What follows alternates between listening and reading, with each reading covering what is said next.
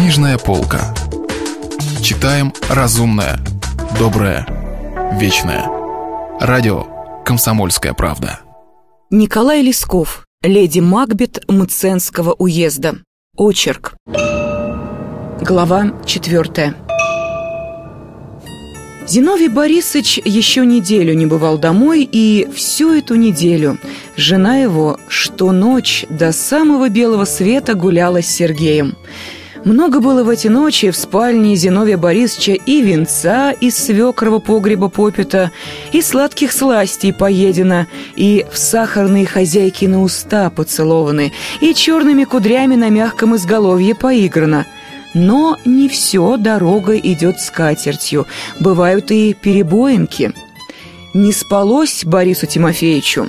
Блуждал старик в пестрой ситцевой рубашке по тихому дому, подошел к одному окну, подошел к другому, смотрит, а по столбу из-под невесткиного окна тихо-тихонько спускается к низу красная рубаха молодца Сергея — вот тебе и новость.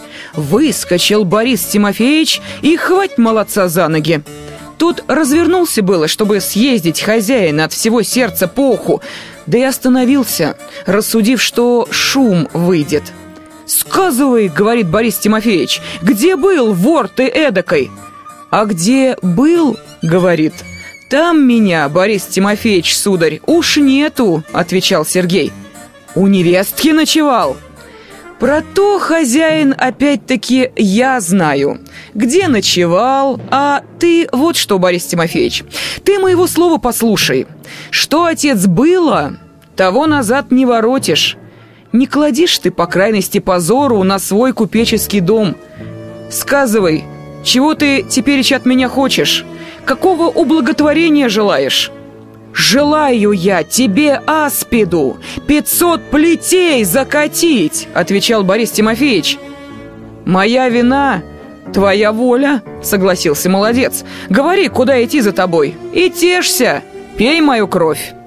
Повел Борис Тимофеевич Сергея в свою каменную кладовеньку, и стегал он его нагайкою, пока сам из сил выбился. Сергей ни стона не подал, но зато половину рукава у своей рубашки зубами изъел. Бросил Борис Тимофеевич Сергея в кладовой, пока взбитая в чугун спина заживет. Сунул он ему глиняный кувшин водицы, запер его большим замком и послал за сыном. Но за сто на Руси по проселочным дорогам еще и теперь не скоро ездят. А Катерине Львовне без Сергея и час лишний пережить уже не в моготу стало. Развернулась она вдруг во всю ширь своей проснувшейся натуры и такая стала решительная, что и унять ее нельзя. Проведала она, где Сергей, поговорила с ним через железную дверь и кинулась ключей искать. «Пусти, тятенька Сергея!» пришла она к свекру. Старик так и позеленел. Он никак не ожидал такой наглой дерзости от согрешившей но всегда до сих пор покорной невестке. «Что ты это? Такая сякая!» — начал он срамить Катерину Львовну. «Пусти», — говорит, — «я тебе совестью заручаюсь, что еще худого промеж нас ничего не было». «Худого, — говорит, — не было, а сам зубами так и скрипит. А чем вы там с ним по ночам займались? Подушки мужнины перебивали?» А та все своим пристает. «Пусти его, допусти!» да «А коли так, — говорит Борис Тимофеевич, — так вот же тебе, муж приедет, и мы тебя, честную жену, своими руками на конюшне выдерем, а его подлеца я завтра же во строк отправлю». Тем Борис Тимофеевич и порешил. Но только это решение его не состоялось.